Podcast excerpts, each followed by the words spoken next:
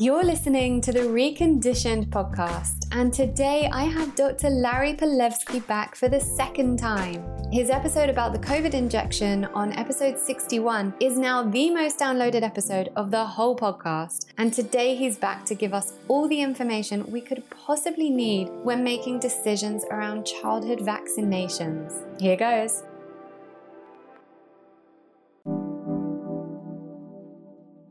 Your personality creates your personal reality. Authentic power is when your personality comes to serve the energy of your soul. The truth is, the body is one ecosystem. You can get to the root cause and everything goes away. Welcome to the Recondition podcast, where I use my knowledge and expertise of over a decade in the wellness and transformation world to take a deep dive into what makes us thrive as humans. I'm Lauren Vaknin, leading wellness and transformation coach, and following my remission from the rheumatoid arthritis I'd had for 27 years that left me wheelchair bound by the age of 18, I created a unique coaching combination conflating physical, mental, emotional, and spiritual aspects of self to create true, long lasting well being in all senses of the word. This podcast is one of the many free resources I've created to help you achieve the same. Whether you're suffering from chronic illness, raising children in a world of conflicting information, you're an entrepreneur wanting to step into your purpose, or you simply want to feel empowered and motivated to become the best version of yourself, join me along with expert guests as we uncover the most actionable and tangible ways to recondition ourselves back to wellness. Before we get stuck into the uninterrupted episode, I wanted to let you know why I am such a huge fan of the company supporting this season of Recondition, the Endo Clinic in Harley Street, who specialize in biological dentistry. Now, you might recall me speaking about my journey with biological dentistry, both here on the podcast and over on my Instagram, and all of it was conducted over at Endo. So, those of you who have been here for a while will remember that I was suffering from trigeminal neuralgia, which is otherwise known as the suicide disease, and it really was that bad. And three dentists over 18 months had told me it was nothing to do with my teeth. But after a colleague told me about biological dentistry, and I've been reading numerous books on the subject, and I watched the film Root Cause, which I highly recommend you all watching, I found the Endo Clinic, and they absolutely ticked every box I was told to look for. And I really was told to tick off these boxes to ensure that they were genuinely taking a biological approach to dentistry. So that's everything from safe mercury removal protocols to ceramic inlays and ceramic implants and a general health optimization approach. They use absolutely no metal at all. They work on the basis that our immune function is lowered during dental procedures, which is just something that you don't get at all with conventional dentistry. The possible connection between my health concern and dentistry was found in the first consultation. Again, something that all these other dentists and facial pain specialists at honestly some of London's top hospitals were not able to see. Because what they know is that previous dental treatments can lead to jaw cavitations, something that only those who are trained in biological dentistry know how to look out for. Now, during my procedure, I was given IV vitamin infusions, ozone therapy, and this state of the art plasma PRF treatment, which was all to ensure that we were giving the body the very best chance to heal. And there's also a whole pre treatment protocol as well. Anyone who listens to this podcast will know how much my life's journey has been about health optimization. So this was just revelatory to me. And the trigeminal neuralgia went away the very next day. And it's not just facial problems. We now know that up to 70% of chronic health conditions can be as a result of conventional dentistry treatments and misconceptions surrounding oral care. I honestly recommend this clinic to everyone I know. And if you are experiencing any dental, facial, or chronic health problems, or you just want your teeth looked after by a team who truly understand the long term way to keep teeth and gums healthy, go to endoclinic.com. The clinic are offering a 10% discount off your initial consultation for anyone who mentions coming through Lauren. And this will include dental exam, x rays, 3D scans, and even your first hygienist appointment. So that is endoclinic.com. Thank you to Endo. Welcome back, everyone.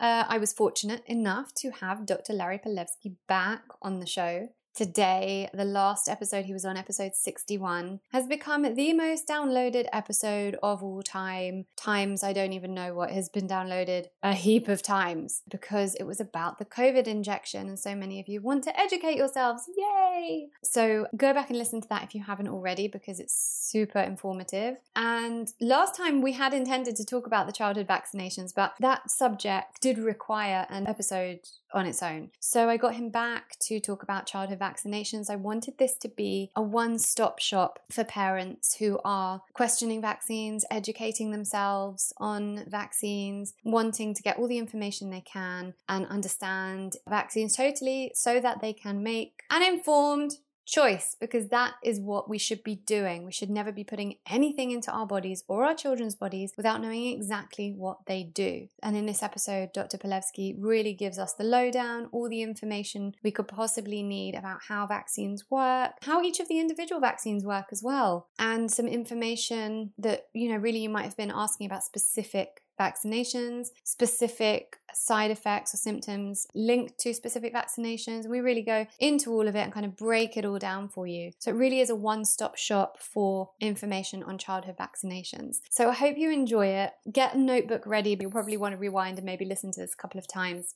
And please share it with any other parents you know who are approaching making these decisions, anyone who might be pregnant or thinking of having kids. I know that I did my research on vaccines before I was even thinking about getting pregnant. It was something I knew I wanted to educate myself on. We shouldn't wait until the last minute to start doing our education. If you have already got kids, that's also fine. It's great that you're here educating yourselves, but let's try and take responsibility by doing this as far in advance as we can so we're not in the situation where we're under pressure and we understand how to make these decisions. So share it with others who you think might benefit from it. Basically, all parents or anyone who wants to be a parent at any point. And if you enjoy the podcast or any of the episodes, please do leave a review on iTunes. It really helps other people to find the podcast. And get in touch with me over on Instagram where I post uh, snippets of all these episodes at Lauren Vaknin because I love engaging with you. So here we are. Here is Dr. Lawrence Palevsky.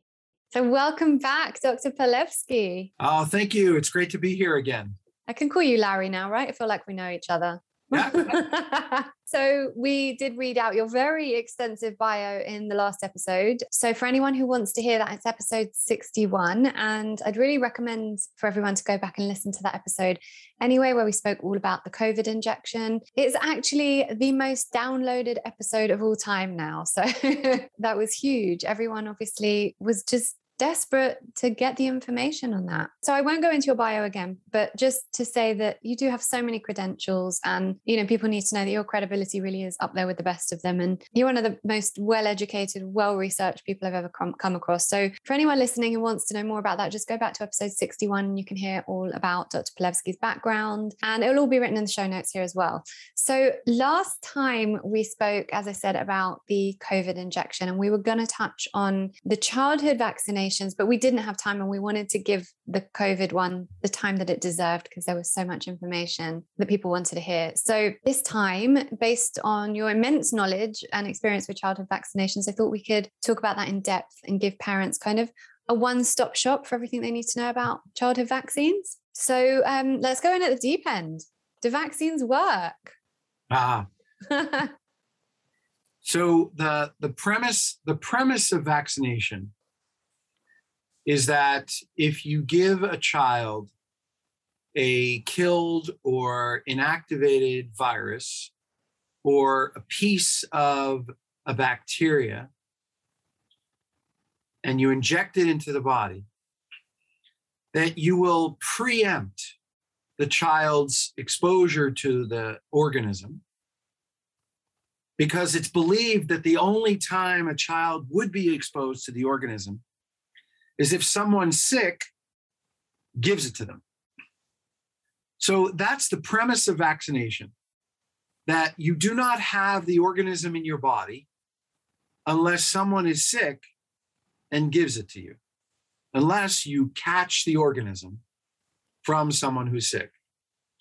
And so the idea is that you get an inactivated piece of the virus or a killed part of the virus, or you get a piece of the bacteria and you're going to now have an immune response, excuse me, you're going to now have an immune response against those bacteria or viruses in preparation for some future time when you will be exposed to the organism because exposure is only believed to happen when someone is sick and gives them to you. Now, unfortunately, that belief system is incorrect. The idea that you can only be exposed to a bacteria or virus when someone is sick and gives it to you is false. And here's why the human body in adults has over 100 trillion bacteria lining the surfaces of the body. Those surfaces include the skin, the nose, all the way down to the lungs, the mouth, all the way down to the anus, and in women, the reproductive system. In addition, the body has hundreds of thousands of pieces of genes that make viruses embedded inside the genetic material of our cells. So, alongside all the genes that make up our body, which is not a lot, there are hundreds of thousands of genes that make viruses and virus like particles. And so our body is filled with microorganisms as adults.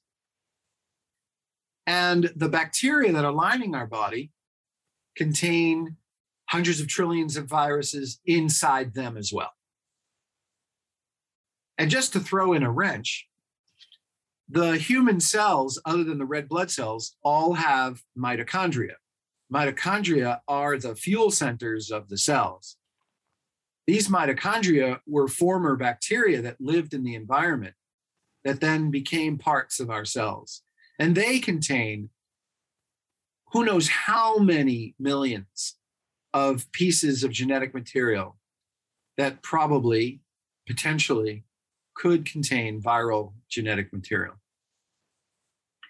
So, this idea that the only way for the human body to get sick with a germ is for someone to give it to us is ancient and archaic and is gone, essentially gone.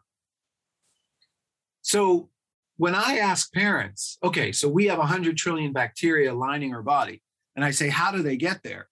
And they kind of look at me like, I don't know.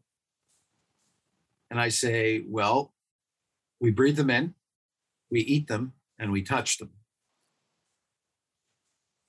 Now, a baby in utero doesn't have 100 trillion bacteria lining the surfaces of the body. But when the baby comes into the world, at some point, that baby is going to progress to being colonized with over 100 trillion bacteria. And guess what?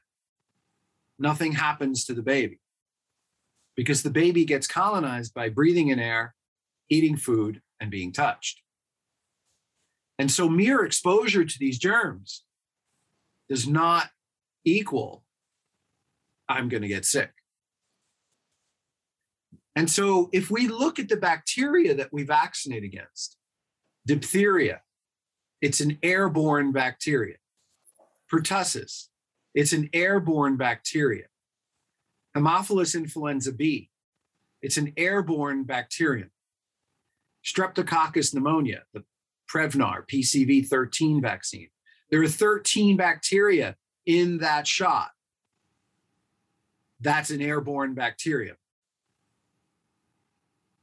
And then tetanus which is uh, a, a bacterium that lives in the gut, but also can be ingested as an airborne bacteria.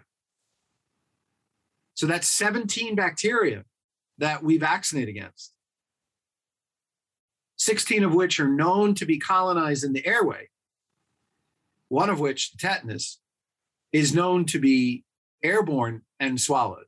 If we're, especially if we're on a farm or we're in an area where there are horses or dirt, soil. Then you have four more bacteria, Neisseria meningitis, which we don't give to kids until the age of 12 in the United States. It contains four bacteria of the 13 Neisseria meningitis family, and those colonize in the upper airway. So those are also airborne.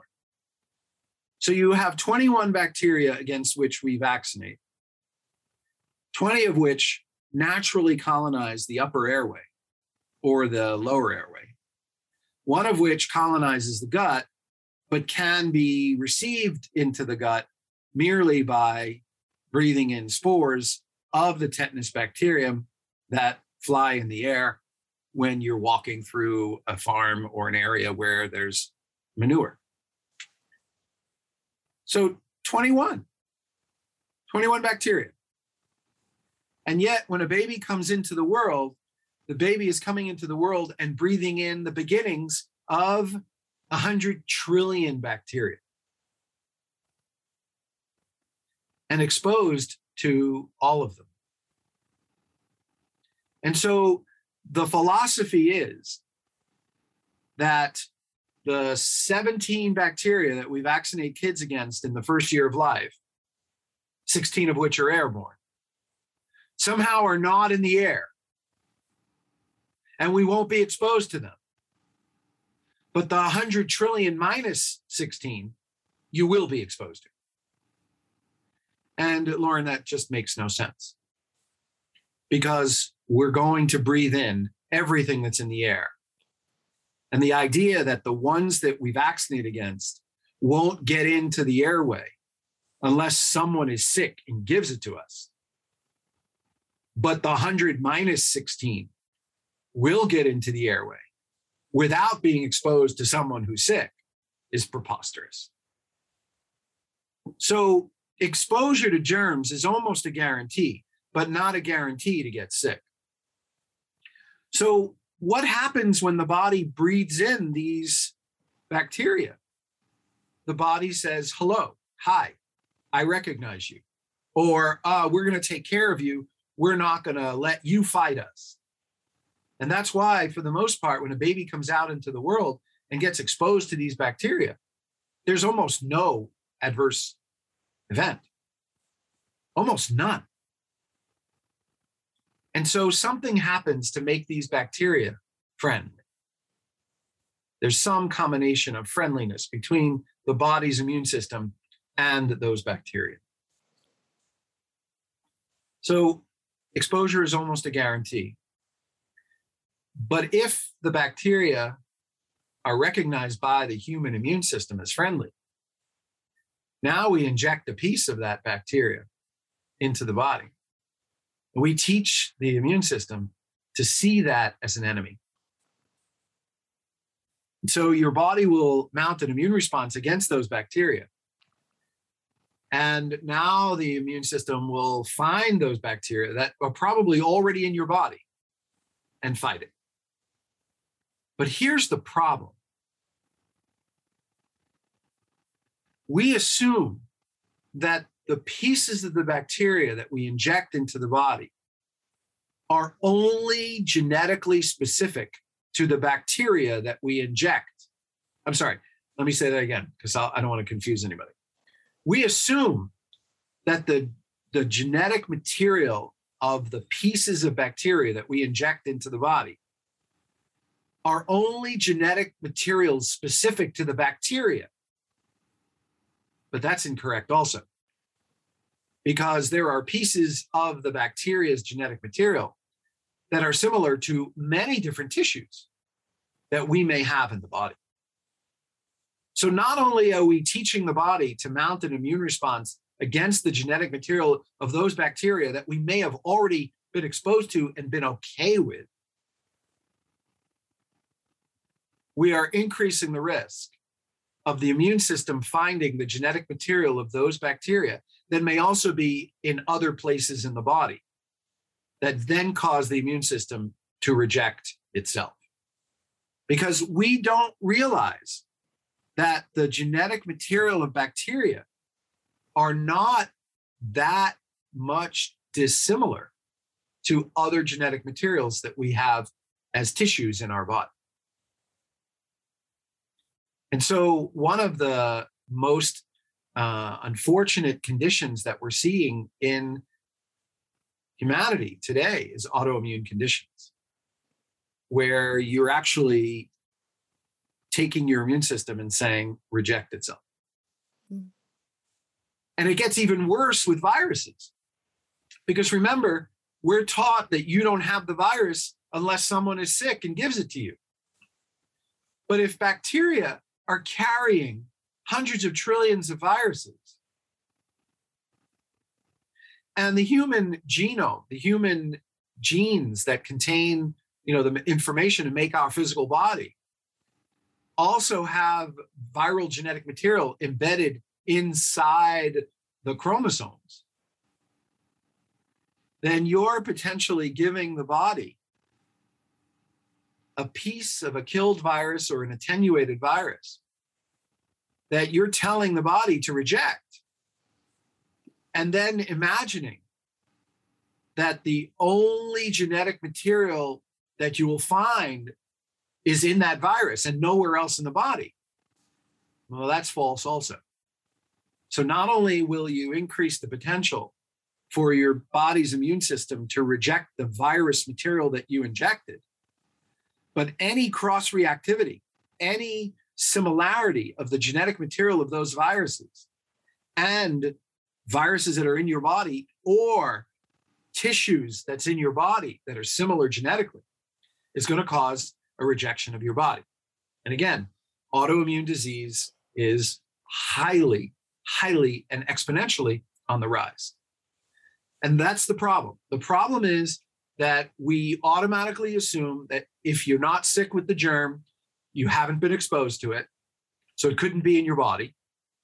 And then we assume that the genetic material of that uh, virus or bacteria doesn't have any similarities anywhere else in the body. So there are no tissues that are also going to be je- rejected once you mount an immune response against those bacteria and viruses. And so, do vaccines work? Well, they're based on false premises. And they're also based on the understanding that there's only one way for a disease to go away, and that's with vaccines. Mm-hmm. And that's false also, because history shows us that illnesses came and went. And I want to emphasize the word went. Illnesses came and went without vaccines. And when I bring that up to people, their first response is, well, look how many people died. I said, yes, look how many people recovered. Right? So there's there, there's scientific literature precedents for illnesses going away before we had vaccines. And we have completely done a frontal lobotomy when it comes to are there other ways for illnesses to go away? Or are there other ways to prevent illness? And we have become one track mind. The only way for an illness to go away is through a vaccine. And so I'm going to do a deeper dive into this, Lauren, if you're okay with that. Absolutely. Okay. We assume, let's take measles, for example. We assume that because of the measles vaccine, and we don't see measles anymore, we make the assumption that we got rid of the disease. The unfortunate thinking, and I put the word thinking in quotes because it's not thinking, it's dogma. The unfortunate thinking is that if you don't see the disease, the germ somehow was eradicated. The germ is somehow no longer in existence. And that's an unfortunate thought process because it's not thought at all. Because we've never proven that if the disease goes away, the germ is no longer in existence on Earth. That's unfortunate. That's very, very debilitating in the thought process because this idea that a vaccine makes the germ immediately implode and the genetic material of that germ is no longer around is really a lie. Because it's never been studied that the germ is no longer alive uh, uh, around. And the fact that we can make the jump that if we don't see the disease the germ somehow is disappeared. I, I don't understand how we make that jump and and can live with ourselves for making that jump because it's a huge jump So where is measles? Okay. So the interesting thing about this is if you give a measles vaccine, somehow the belief system is that we have eradicated measles by giving the vaccine.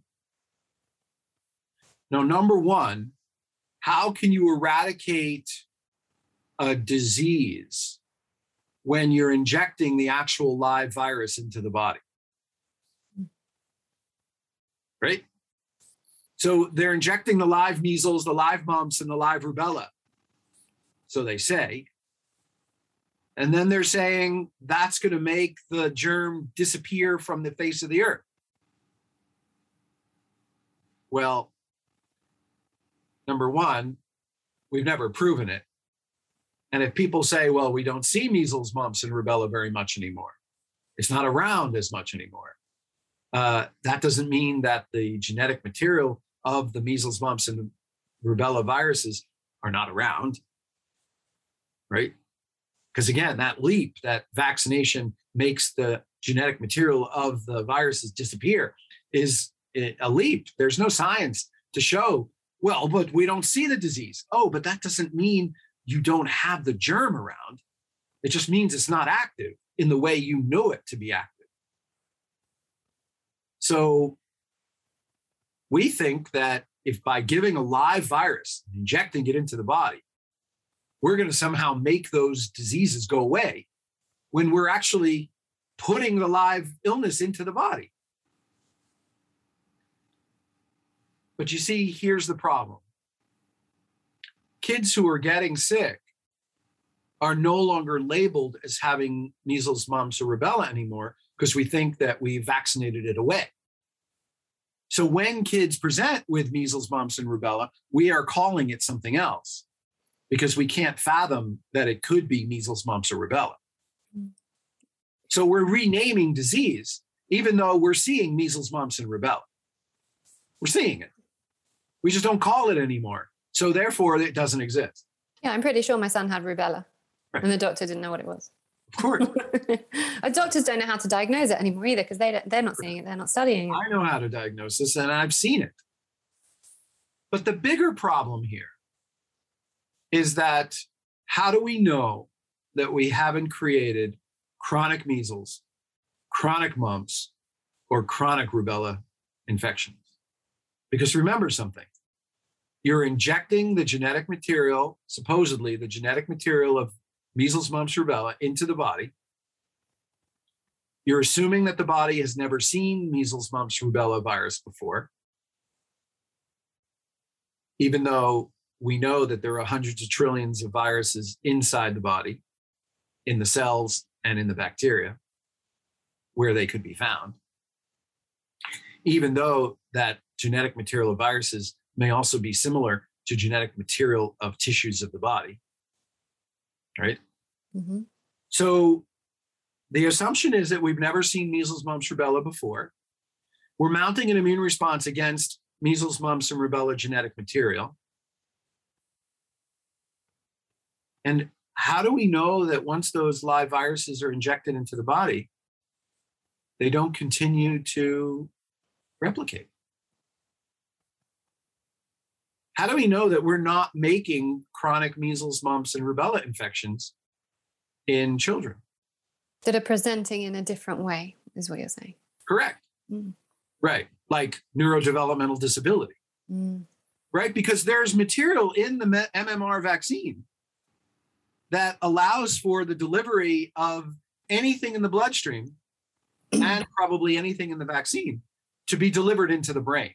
Mm. So when you see parents who are screaming at the top of their lungs, my child was fine, got the MMR, and soon after regressed into not speaking, not looking at me, uh, sad, depressed, uh, spinning around in circles, uh, banging his head against the wall, having massive explosive diarrhea.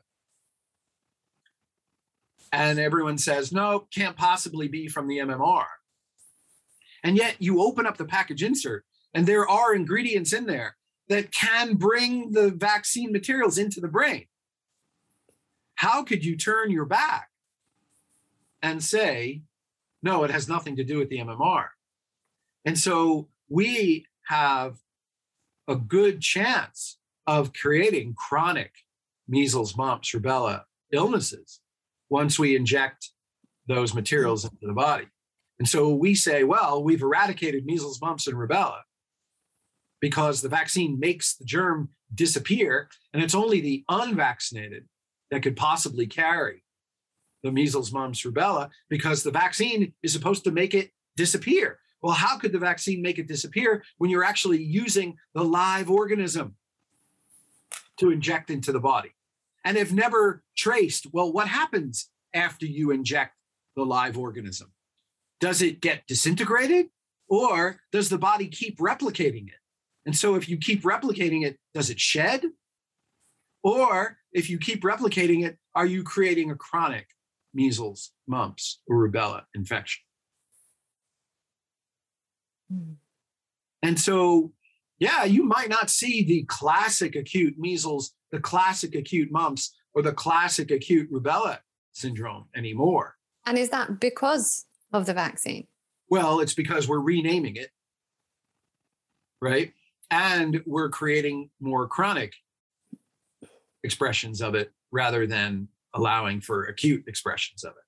Because remember, you're putting the genetic material of these three viruses into the body, supposedly. And then you're mounting an immune response against the genetic material of these viruses, supposedly. And then you're praying that there's no similarity in the genetic material of these viruses with your own body. So that hopefully you're not creating an autoimmune disease all the time. And so people will say, well, I got the MMR, my kids got the MMR, and they're fine. I'm like, well, how do you know? Yeah. How do you know when none of the investigation has been done to understand what happens to the human body after these three live viruses are injected into the body?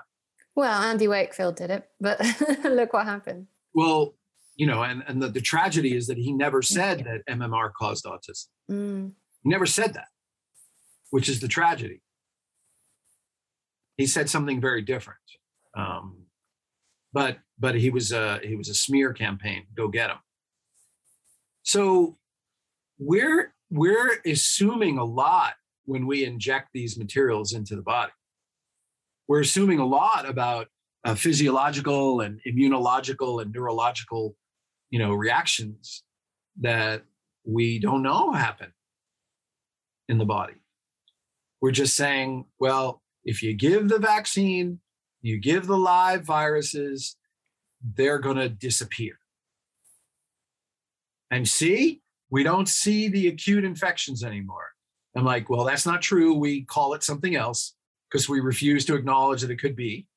And two, we may have chronic expressions of those illnesses, and we may have autoimmune expressions of those illnesses because we've injected something into the body that may cross react with other parts of our tissues that lead to other diseases.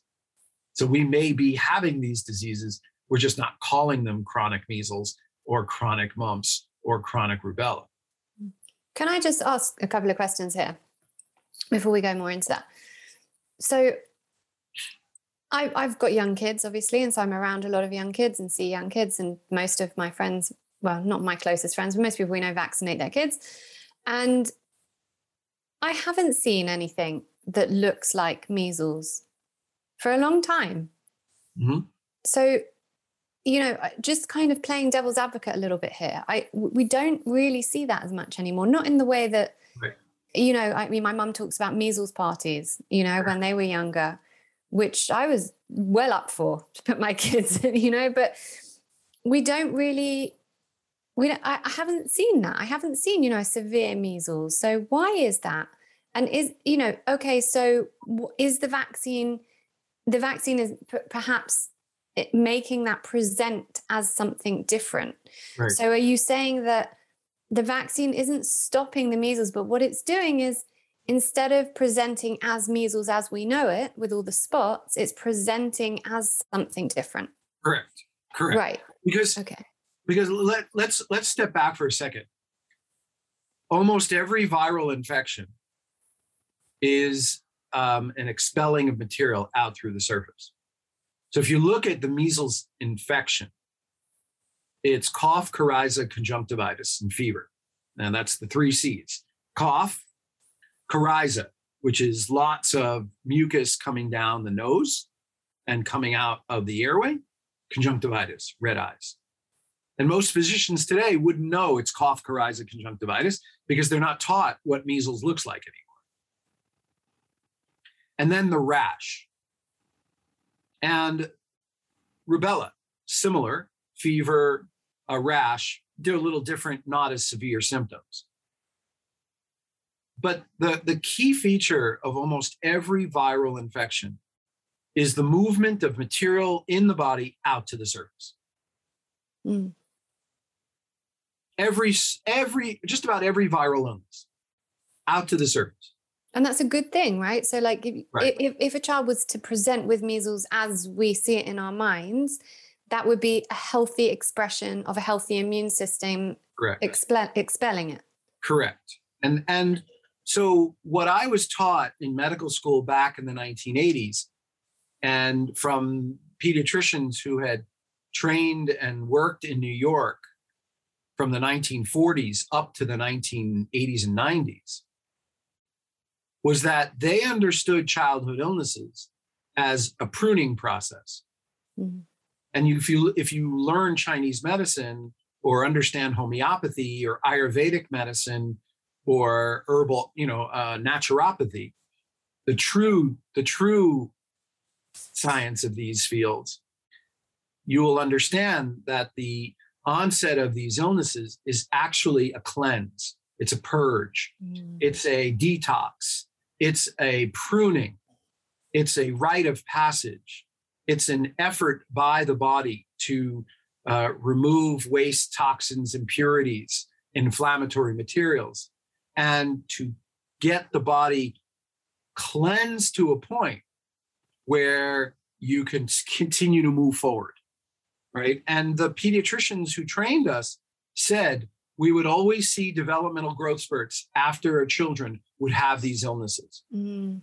and when I started practicing this way over 20 years ago, parents would start to see exactly what I had seen almost 40 years ago, which was the children would have their illnesses and they would have developmental growth spurts. So now what we're seeing with kids getting these shots is developmental delay, which means that the ability to expel to bring out to the surface, to cleanse, detoxify, and get rid of impurities has reduced. So, what you're seeing is all these children with chronic illnesses because the inflammation, the impurities, the toxins are spinning around in the body like you would in a traffic circle, but not going out to any of the tributaries. Mm. And so that's what you're seeing. You're seeing chronic conditions because the expelling or the rising of material out to the surfaces has failed. And it's failed because we've taught the body to now see these organisms as enemies versus the body's usage of these organisms as a way to cleanse, purge, and detoxify. And so there's no doubt in those of us who've been doing this for several decades, there's no doubt that the children who don't receive these shots have fewer chronic illnesses. There's no doubt. It's in the literature already. But those of us who've been doing it for decades and those parents who had children who were vaccinated and vaccine injured and then had more kids and did not vaccinate their kids, they saw the difference in the health of their kids. They see it all the time. Hmm. They see the kids who were given the shots are much more chronically sick than those who did not get the shots who are not chronically sick. But here's And- something interesting. And that too. those unvaccinated kids recover quicker from acute illnesses. Whereas the children with the chronic illnesses take longer to recover because their bodies are chronically sick. I'm sorry, what did you say? No, I was just going to say what's interesting is I met someone once because obviously I was vaccine injured, and that's you know where the rheumatoid arthritis came from. And I met another family whose daughter had had the same situation, and at 15 months she got diagnosed with juvenile rheumatoid arthritis, similar to me, following the MMR. Um, mine was still the measles rubella vaccine; it wasn't the MMR yet, so that was interesting. Um, but this girl was a bit younger than me, and then her sister was born, and because her parents had noticed that it was right after the MMR, they didn't vaccinate her. She still got arthritis later because there is this genetic component. But let's talk about the variables of that because then they what they said was, well, then it must not have been the vaccines. And I said, but this isn't the epigenetic aspect of it. So what how else are you living your life? What's that child mm-hmm. eating? When that child gets sick, are you suppressing it with paracetamol? What else is going on? Because both of your children are genetically predisposed to rheumatoid arthritis. So it needs a trigger. The trigger could be a vaccine, but it could be something else. And I just wanted to mention that because that happens. There are going to be other people that see that. Well, my second kid didn't have the vaccine and she still got sick. Well, are you eating McDonald's every day? Right. So, um, I mean, you bring up a great point, and we I can't comment about that family because I don't know if she got any shots at all. She may still have gotten some shots. She may not have gotten that MR shot, Mm. But she still may have gotten some shots. Yeah, that's true as well. I, I So don't know if she got the baby shots. I can't comment. And but you bring up another point that I can comment on, which is that um, I live with the philosophy that it ain't enough to not vaccinate. Yeah, totally. right? And so that's really the theme of the work that I'm doing now in teaching and in my office, which Mm-hmm. is it ain't enough to not vaccinate. We have to look at the body, mind, and spirit of your children to Mhm. understand what is most needed for your children's optimal health. And when people ask me, well, how do I strengthen my child's immune system? Uh, I'm very disturbed by that question.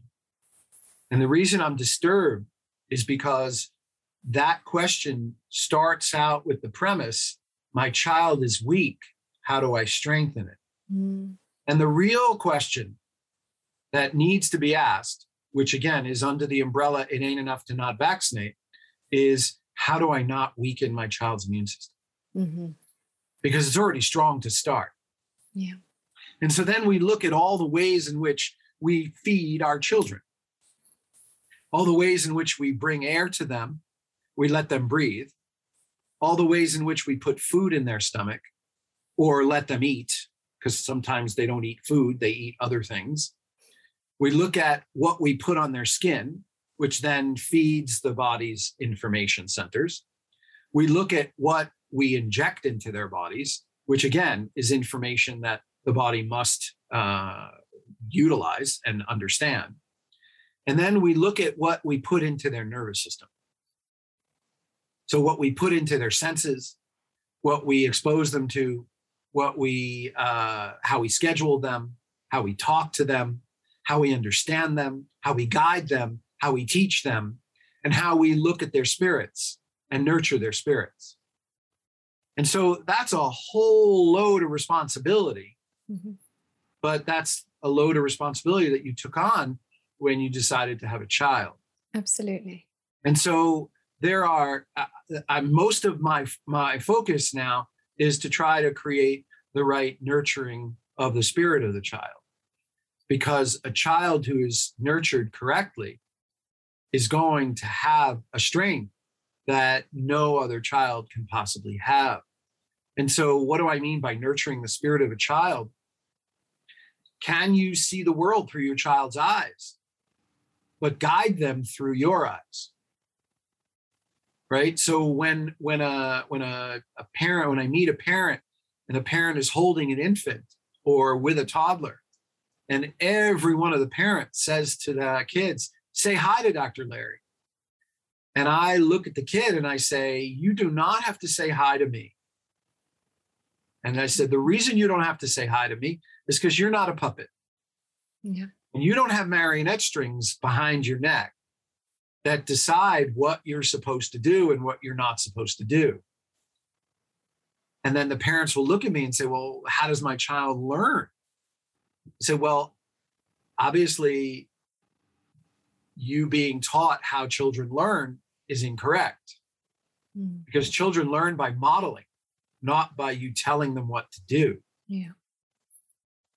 And, I, and the biggest example that I use in that, Lauren, is the men are from Mars, women are from Venus example. Yeah. When uh, um, a husband or a spouse comes home and the wife or spouse starts yelling and screaming, and the other spouse says, calm down. Right? How is that different than say hi? Calm Mm. down, say hi. Yeah. This is how you So- should feel right now. Right. So I look at the the the the spouse and I say, "How do you feel if someone says to you, calm down?" Well, I'm just going to get angrier. I'm going to yell. I said, "So if you're giving that kind of order to your kid, to your to your spouse, what do you think is going to happen when you give that kind of order to your kid? They're not going to listen." And then the parent looks at me like, "All right, so what do I do?" Right? because mm-hmm. the most common thing I hear is, well, my kid doesn't listen to me. Well, of course, because you're telling them to calm down. You're telling them to stop yelling.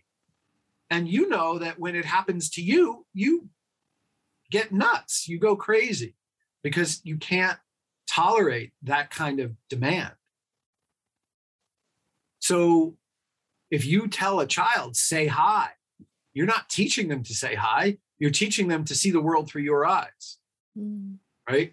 But children learn to say hi because they see you say hi and because they process a new person through their eyes. Right. And if you know a toddler, they have stranger anxiety. Why would they say hi to somebody new? Right. They're just exploring the world, and their explora- exploration of the world is not people. The exploration of the world is the physical environment. They're not social beings. They're not interested in playing with kids. They'll only approach people if they have developed the wherewithal and the comfort to do it themselves, but not mm-hmm. because you told them to do it. My three year old waves and says hi at everyone. And she gets upset when someone doesn't say hi back to her. Right, but that's her initiative. exactly. Yeah. Right. So the key here is that we we want to teach children by example. And so when I am in the office and I'm out in public with kids, I'll literally say to a kid, I'm going to say hi. And then I watch them process it because their beings, their spirits are not processing the way ours are. Mm. So they have to take time, they have to be suspicious, they have to look at their parents, they have to feel through that process. And so parents will then say to the kids, say goodbye to Dr. Larry. And I'm like, no, don't say goodbye to me. So I'll demonstrate how I get kids to say goodbye. I'll literally look at the kid and say, okay, I'm going to say goodbye now. And 99.9 out of 100 times, the kid says goodbye to me Mm. because I spoke in a related way. Mm. I'm going to say goodbye to you versus I'm going to tell you what to do. Because kids operate in honest relationship. They don't operate in demands. Mm. Get over there. Stop that. Come over here. Eat that.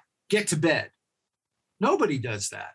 That's just as that's just that's the same as stop yelling. Calm down. Mm. And so nurturing the spirit of the child requires us to speak to children in a related way and learn how to speak to each other in a related way. You know, one of the examples I use, Lauren, is you know, somebody will bring you over to a picture and say, Isn't this a nice picture? Well, they're not really giving you an opportunity to have your own view, right? Mm. They're not giving you a chance to have uh, a, a view of the world through your eyes because you're basically being said, you're basically being, basically being asked, agree with me, see the world through my eyes. Mm. But if you said to somebody, I really like this picture, what do you think? You're giving the person an opportunity to be a separate individual and relate to you with an answer. And so, most of what I like to do with It Ain't Enough to Not Vaccinate is to really empower parents to start doing the inner work of relating differently and understanding who children are at different ages Mm. because they'll understand different language at different ages and they'll understand different methods at different ages. And so the other day I was in the office and a child, a two and a half year old boy, was very upset because he couldn't go out of the office. And I looked at him and I said, I know, buddy, this is tough. And the mother wanted to redirect him by giving him something he liked. And I looked at her and I said, Why are you doing that? Because essentially, the mother wanted to take away his discomfort. And I don't want to take away kids' discomforts. I want kids to understand that there are discomforts in life. And discomforts begin, they have a middle and they end, and they go away. And once children can understand that discomforts exist, but they don't last, they can learn how to cope with life better. But if you come in in the middle and take away the middle and end of the resolution of the discomfort, they'll never learn how to cope Yeah. with the fact that life doesn't last in discomfort. It actually, you wake up all of a sudden, you realize, oh, the discomfort is over, I can move on. And we don't allow children to have that because we only prefer that they have comforts. So when you skew life away from discomfort and only create comfort, you cripple the kid's ability to deal with real life. And you don't allow the ebb and flow of life.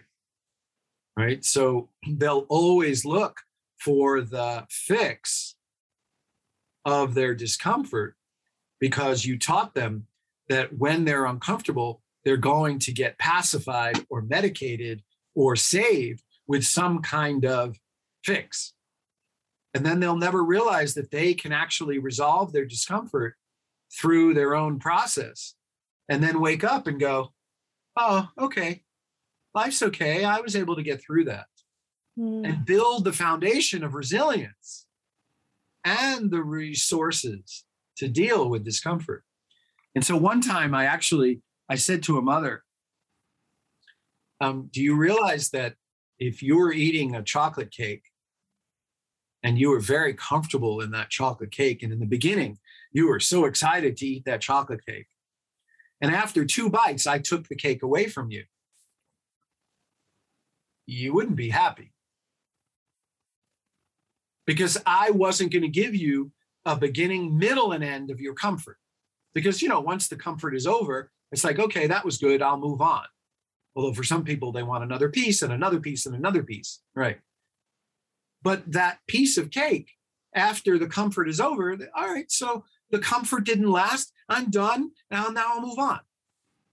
But what if I took the full spectrum of the comfort away from you? What if you started the comfort and in the middle and I didn't give you the middle and the end? You'd feel cheated. Well, why are you not experience the same cheat when you take away the discomfort? Mm. Because we have to realize that both comfort and discomfort exist and neither lasts. So if we really want to strengthen our children, we want to prepare them for a life of reality, which is comfort exists, discomfort exists, neither lasts. And I'm going to build your resilience to recognize that comfort doesn't last, but discomfort doesn't last either. And that you're going to navigate what it's like to have life be real. So that when you're faced with things that you really are comfortable with, you realize that you can enjoy it, but understand viscerally that it's passing. Mm. But the same thing with discomfort. So we don't place a moral judgment on comfort at the expense of getting rid of discomfort, but that we actually build resilience for both. And when you create the terrain of the body with that kind of resilience and strength, you actually are much stronger in your immune system than you think. Mm. And you know, then we can look at you know what's the air quality, what's the food quality, what's the skincare quality, what's your schedule quality, what's your emotional makeup quality. We can look at all those things. Everything that pertains to the terrain and strengthening the terrain Correct. of the entire being. Right, because it ain't enough to not vaccinate. Yeah, I so agree with that. I actually I have this email template that I send to people who say, um, you know, I'm trying to educate myself on vaccines. Can you send me any information? And I have this one email that I put together of loads of resources. And um, and one of the things I say there is, you know, conscious parenting. You know, parent your children with a conscious approach. Eh, you know, be in a calm environment. We have to have their their nervous systems you know the cortisol levels can't be too high all the time and children around a lot of stress and a lot of trauma that's going to impact. Um, and yeah all these things like you say you know it's not just about don't vaccinate. And and you know i've had I, so this is a question. Do you think that a lot of the issue is that we do live in this age of convenience? And mm-hmm. parents are a lot busier these days than you know our grandparents time where the the, the mother w- was expected to stay at home and parent the children and, and be there. Whereas, you know, we're very we lead very busy lives and it's much easier to just you know put and freeze a meal in the oven or in the microwave. And do you think it's a lot to do with that? Because from what i from a lot of people i speak to this is often what i get you know but i don't have time to cook or it's too difficult to to install that water filter system or whatever it might be. Well I mean, you ask a, a really, really profound question because the whole consciousness awareness around COVID 19 is about that. It's about coming back to the basics of life yeah. and realize that we have overextended ourselves regarding pleasures and conveniences, and we've gotten away we got we've gotten away from what is in our highest good what's most important for us. Mm-hmm. and so we've gotten entrenched with pleasures and needs have taken a back seat but desires have taken a front seat. Well i want that right? I want to be able to go to the theater. I want to be able to go to a restaurant. I want to be able to go to a concert. I want to be able to right? Rather than to look back and say well, wait a second what's really most important for my health mm. right? It, it, it, i'm putting an injection of this material into my body just so that i can go to a restaurant so i can get permission from the overlords to eat in a place well i'm putting myself at great risk. And i'm challenging my highest good by doing it because what is in my highest good is to preserve uh, the sanctity and the and the uh, health of my body. And so we have been bypassing what's in our highest need for a long time. Mm-hmm. And so the whole COVID 19 um, episode on a consciousness level is about coming back to what's in our highest good about what's in our our greatest need. And to really look at our desires and our our our yearnings and our wants and i can't live without. Mm. because we've mm. overextended ourselves. We've gone way beyond well i want that. I have to live with that. So so when you see a kid who's in the room and can't go out the door because we're having a session and he responds as if i don't get out of this door i'm going to die and then we say yes you will here let me make it better for you we're teaching the I will die if I don't get what I want. And the thing is, is that that's that's the physiology of an infant brain, Lauren. An infant brain operates under I want, I don't get, I'll die. And what we're watching in the world is the same thing in adults. I want, and if I don't get, I'll die. Mm. And so we're watching our adults operate in the infant brain. Whereas the front brain, the mammalian brain, the higher brain centers are, huh, I gotta, I gotta really address this. I gotta think this through. I have to see, you know, really, I have to weigh my odds here. I have to look at all of what's in my best interest, what's in my highest good.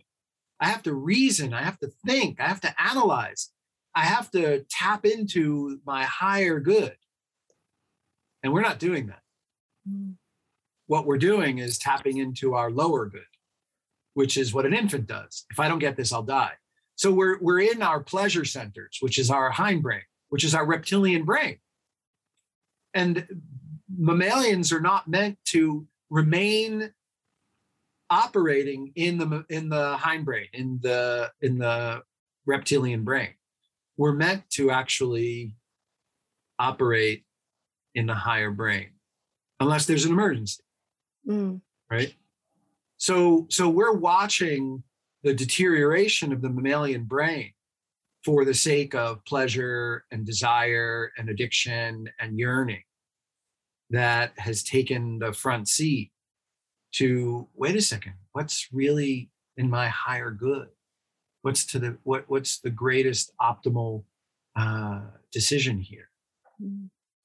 And again, if you if you take away all discomforts when you're bringing up your kids, you mm-hmm. will teach them that what they want is something that they can always get and that that's the road to life is i want i get and i won't die but then you're always wanting and getting and also at what cost you know at what cost are we doing that i i had um a mum once say to me you know ah, I didn't really want to do the chickenpox vaccine, but I just I just don't have the time for my kids to get chickenpox, so I'm going to do it for that reason.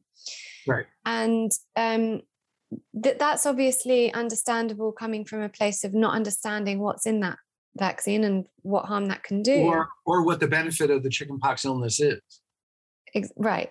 right. So, but that but this is where people are operating from. Right. So, well that's so, a reptilian brain. Yeah. Well we don't actually know at what price. What right. price well, do we pay for that pleasure or that convenience? Right. Well here's what's happened. Um, over the generations we've lost the messages passed down from grand great grandma to grandma to mom to mm-hmm. daughter of how to care for your kid when your kid is sick, what to use, yeah. how to how to understand your children in that way. And so the authority outside of us has taken over. So the medical authorities, the media authorities, the science authorities, the government authorities, they have all become the grandma. Mm. And so the the knowledge, the folklore has all been removed because the state has said we know better. And so we have parents and many, several generations of parents who really don't have the tools to understand how to take care of their kids when their kids are sick or what to do when kids need certain foods or what foods they need at certain times of the year or um, how to actually nurture them through certain situations. Mm. because we've stripped the intuition and the experience of the parents um, with the state's intervention in its place. And so most learning happens through experience and then through ownership of that experience so that then you can pass that knowledge on to the next generation who can then go through those experiences and own it for themselves. Mm. That ownership has been displaced by the external uh, authority of the state. And that's, again, one of the reasons we're in this mess because we mm-hmm. have given our authority over to the state so much that we have failed to do the inner work to check in and say, well, what do I think? And what's my research show? And what's my thinking? And what do I do to figure it out by myself? Or what does my intuition say? But we have lopped out, we've lopped off those two aspects of ownership, intuition and experience, in favor of the external authority that's going to say, well, this is how you do it. Oh, okay. Yeah. That's no different than say hi to Dr. Larry. Yeah. Right. You don't give ownership to the person to discover and figure out. And that's why you, you say, is this a life of convenience? It is because figuring it out yourself takes too much time. And you'd rather not develop the ownership of it. You'd rather just find some answer somewhere so that you can move on. You don't want to do it yourself.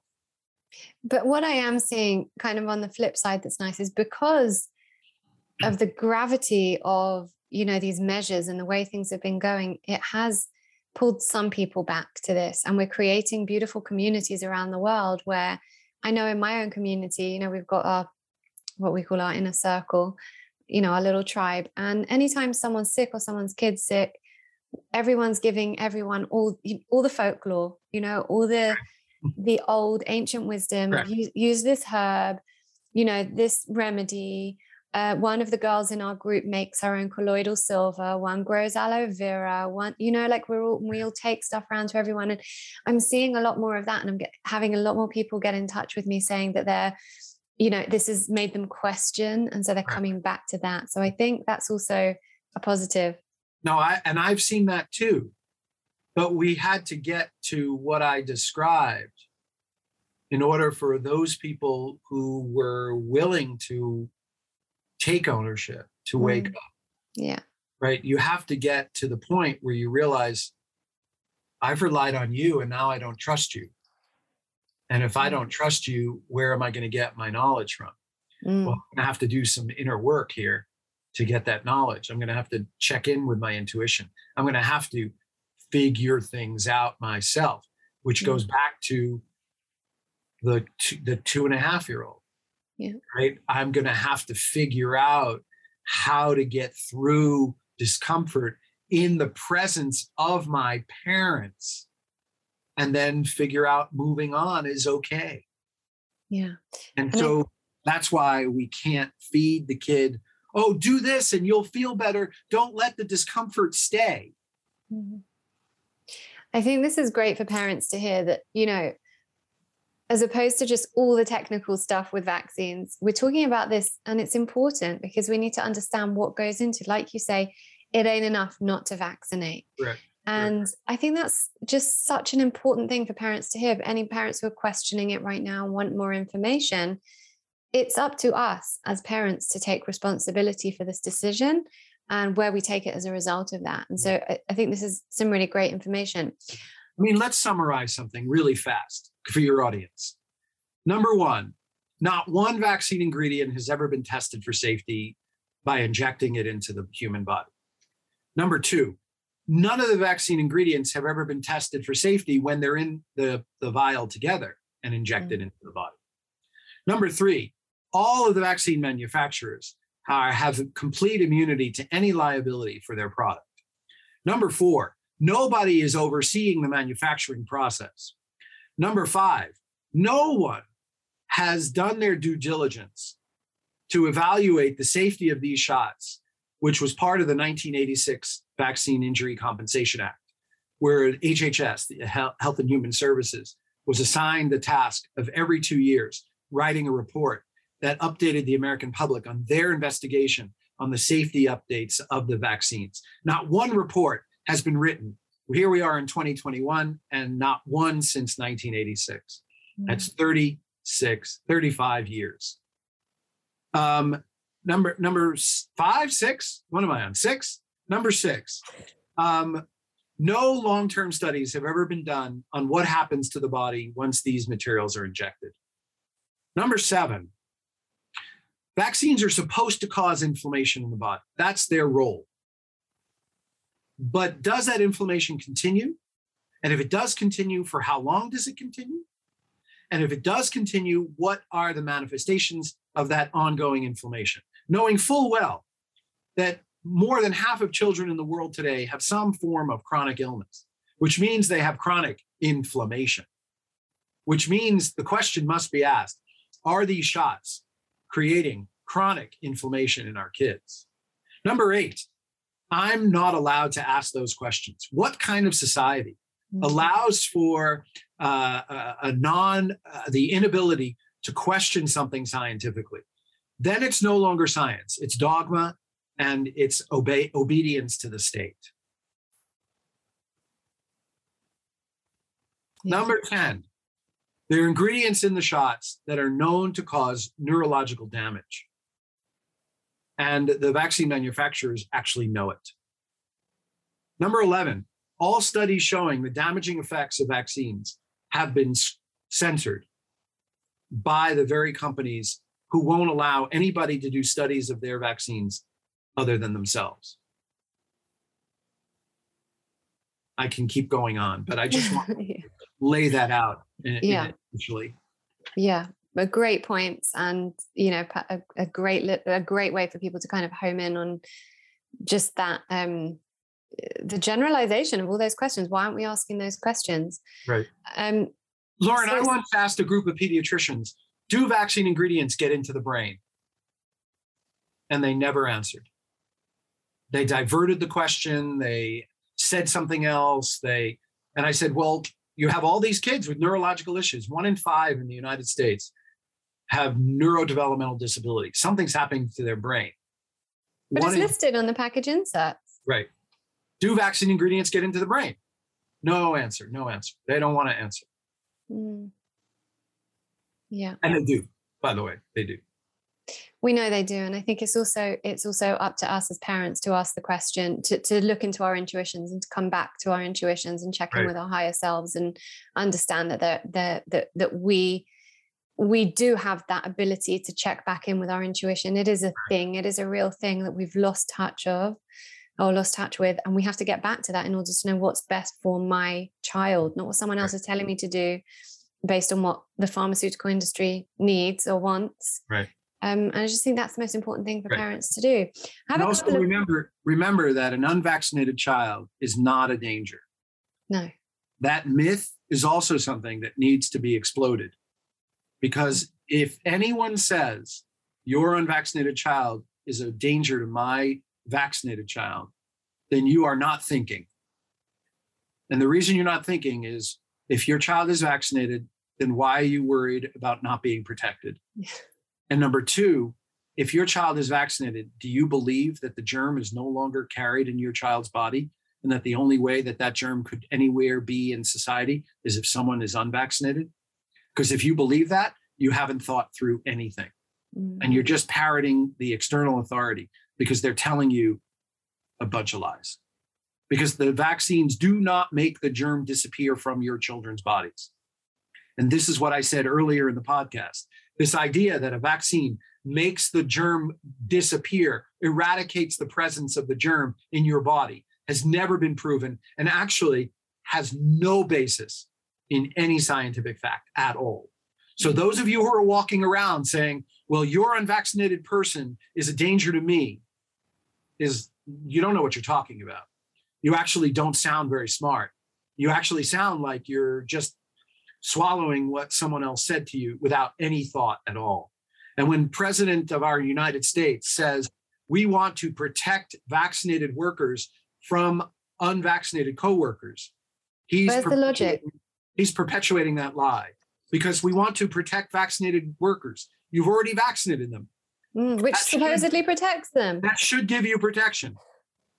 And then you're saying that the vaccinated are not protected because the unvaccinated are somehow germ carriers, which means that you honestly believe that those who've been vaccinated no longer can pass the germ on to other people. I'm sorry, guys. Get your heads out of the sand. None of that has any basis in scientific fact at all. Mm. I still have so many questions. the ones that I that you hear the most is uh, from the older generation that echoes down through the older generation to the younger generation. But what about polio? If you lived in my day and you saw what polio caused, you would make sure Right. to vaccinate your children. Okay, so I would ask you to read the book Dissolving Illusion Dissolving Illusions by by Suzanne Humphries. Humphreys, and you will understand that everything you've been told about what you think happened during the polio epidemic may not be everything that really happened. And the smallpox. Just read it. Yeah. read it do your research and open up your heart to the possibility that what you're saying is only what you're saying because somebody delivered the information to you but you never took ownership of it because you didn't do the work yourself to know the answer go ahead what else Absolutely. The six in one baby vaccines. Go.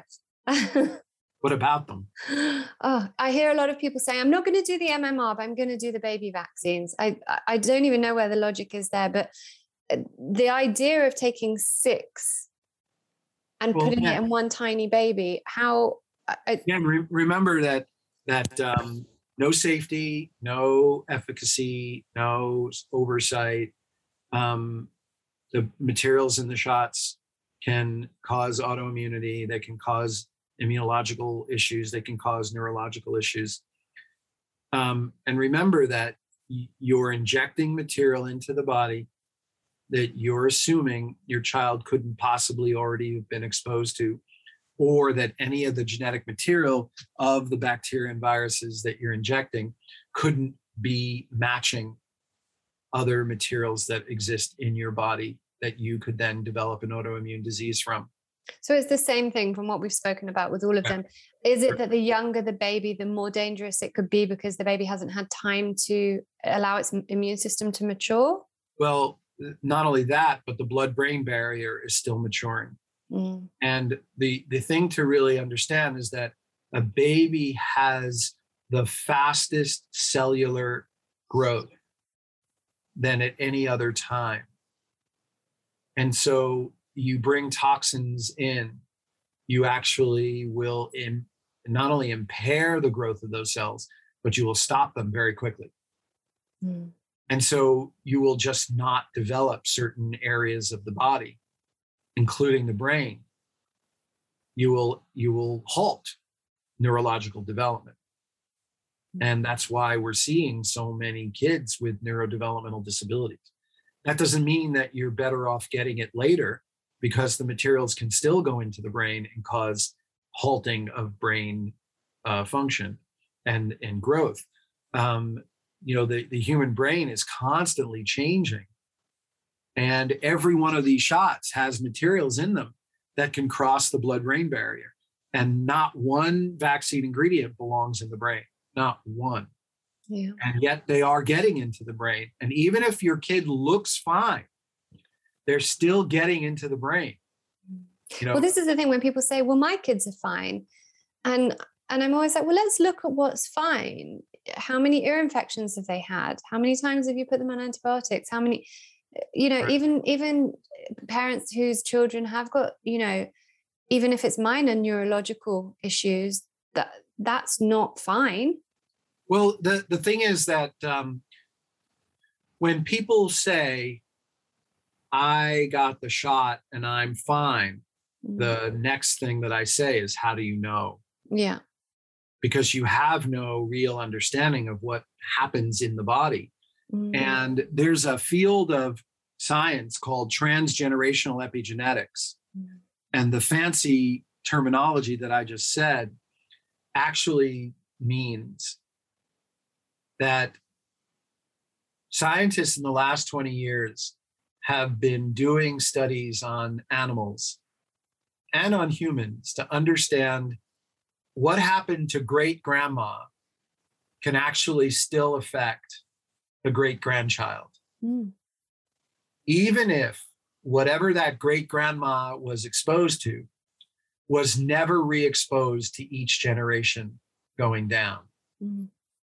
And so Michael Skinner is a scientist who's done studies on this, where um, you know the pregnant mouse was given a certain toxin, and the mice were born, and then two, three, four generations down, the mice that were the the exposed in utero to that toxin actually showed the side effects of that toxin, even though the next several generations down had not been re-exposed to the toxin.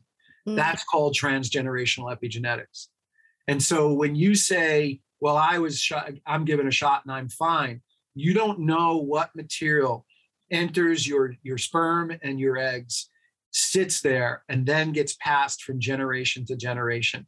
And the reason we're seeing so many kids with such disastrous uh, chronic illnesses is because that transgenerational epigenetics was because each generation received the exposure over and over again and we passed that down Mm.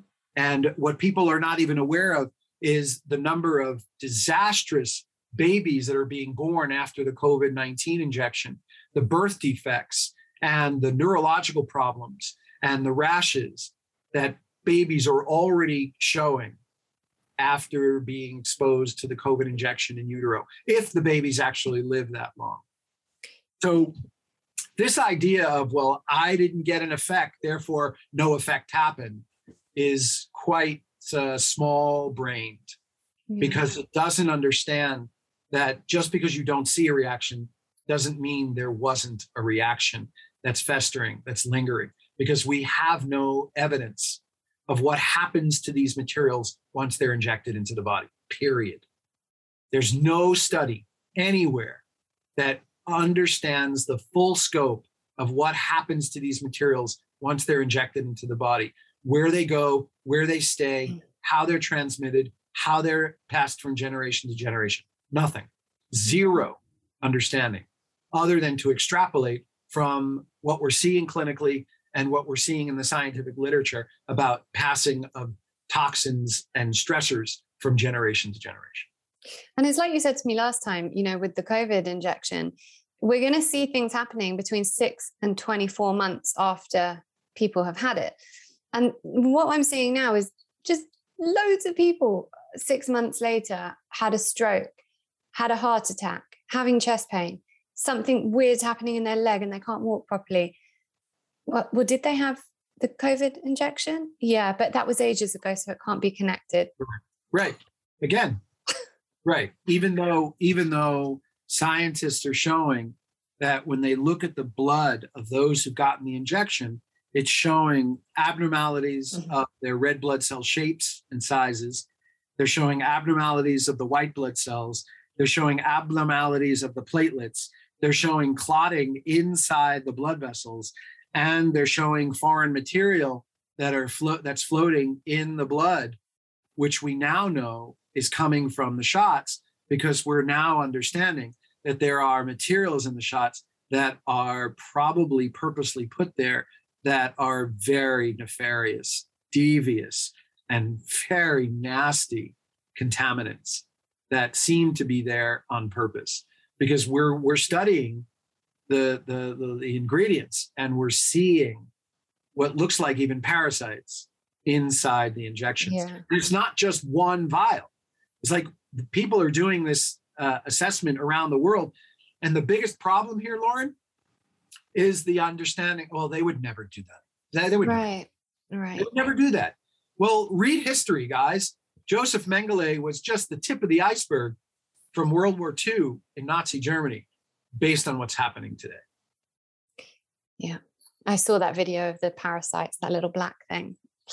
Um, So I was going to ask about allergies and SIDS as well, but it just all falls under the same thing, right? It's just everything you've said is the same. So, you know, if anyone, eh, your kids have allergies and they've developed that, it's an autoimmune response. Well, I've already spoken about allergies, you know, because some of those autoimmune reactions are allergies. Yeah. But, you know, people are not aware that there's dairy protein in the shots, there's mm. gluten protein in the shots, there's egg protein in the shots, there's nut protein in the shots, there's soy protein in the shots. And I once brought this to the attention of, um, of a member of the WHO who sits on the big shot vaccine uh, councils. And he said, Oh, come on, there's just such a small amount in there. You don't think that's really, you know, to blame for all the allergies.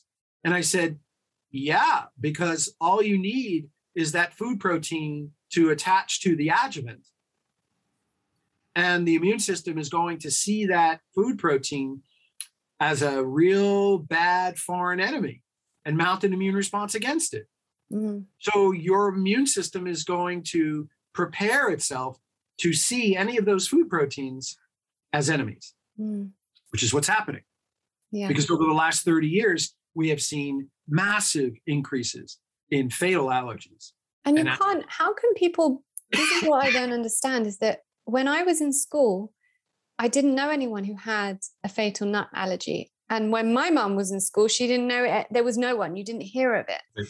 So why, uh, you know, I always wonder the parents of children who have got these severe allergies, do they look at it and go, okay, let's look at, you know, in my son's school, there are just loads of them. We, you know, they're right. not allowed nuts, they're not allowed sesame, they're not because there are so many children right. with very, very well, severe fatal what allergies. Would, what would happen if a parent stepped back and said, are there really food allergies coming from the shots? You'd have to get really angry. You'd have to realize that you made a decision that might have hurt your kids. You'd have to realize that your authority wasn't to be trusted. You'd have to realize that your authority might have lied to you. Yeah. But so be it. That's what my mom did. Right. You know, she had to look at that and go, well, did this happen? Doesn't mean it's her fault. She didn't know any better, but we can learn and we can look at something and go there is information being presented to us that seems interesting and i need to take a look at this and i'm right, not going to blame at, myself but but look at what happens lauren because people would then have to take accountability and responsibility mm. and realize that they failed and that's a huge leap and the key is not to wallow in the failure or the lack of accountability and responsibility the key is to take action right key is to heal it you know do your due diligence realize what decisions you made based on trusting an authority that really wasn't having your best interest at heart and then doing something about it. Yeah. And, and, we know that homeopathic detoxes work and there are many ways to heal from these things. Some of them. Yeah. Yeah. I mean, not the severe, very severe right. cases of, but right. you know, we've seen great leaps with homeopathic detoxes, you know, at least reducing the symptoms. Sure.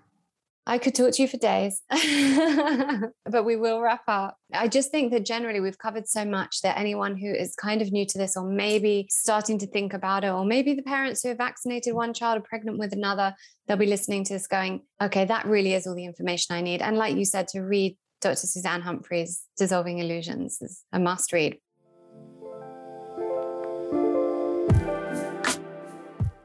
So I did this last time, but we'll do it again. The uh, the five quick fire questions. I'm gonna give you five new questions. You up for it? Go for it. Awesome. What profession other than your own would you like to try? My dream when I was a kid was to do theater. Oh, really? Yeah. Me too. Which three to five people should we all be following right now for guidance on what's going on out there? Um, I think uh, Dr. Peter McCullough, Dr. Richard Fleming, the five docs that I'm doing with Dr. Tenpenny, Dr. Merritt, Dr. Madej, and Dr. Northrup. Mm-hmm. And um, you know, Robert Malone also is, you know, coming along with his recommendations. Dr. Zelenko. Awesome. One thing you know to be absolutely true that most people would disagree with. That vaccines are safe. I'm so glad you said that. And lastly, do you have any regret I regret that I never learned how to play piano. It's so funny. You've just said the theatre thing and that the piano. We're we're just um, renovating a new house at the moment, and I'm looking on the plans. Where can I put a piano? Because that's on my bucket list to learn the piano. That's the biggest. I regret that I never learned how to play piano. I'm glad that's your biggest regret. I would sit and uh, I would sit and play and sing all day long.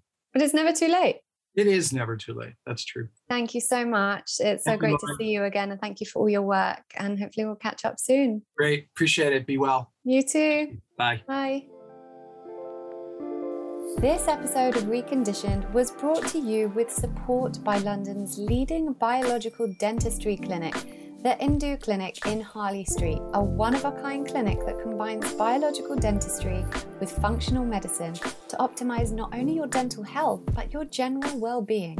Using practices such as safe mercury removal, removal of root canals and hidden infections, treatment of inflammation, treatment of cavitations, and much more. Visit endoclinic.com and receive 10% off your initial consultation and any scans or hygienist appointment by letting them know you came through Lauren on the Recondition podcast. Thank you so much for choosing to listen to Recondition today. I'd be so grateful if you could subscribe and maybe even leave a review if you enjoyed this episode. And better still, if you could share with friends and family who could benefit from the content, that's what I'd really love. I just want us to share the love so that everyone can understand how to use an integrative approach to life and health. For more free resources, visit laurenvaknine.co.uk and laurenvakninecoaching.com.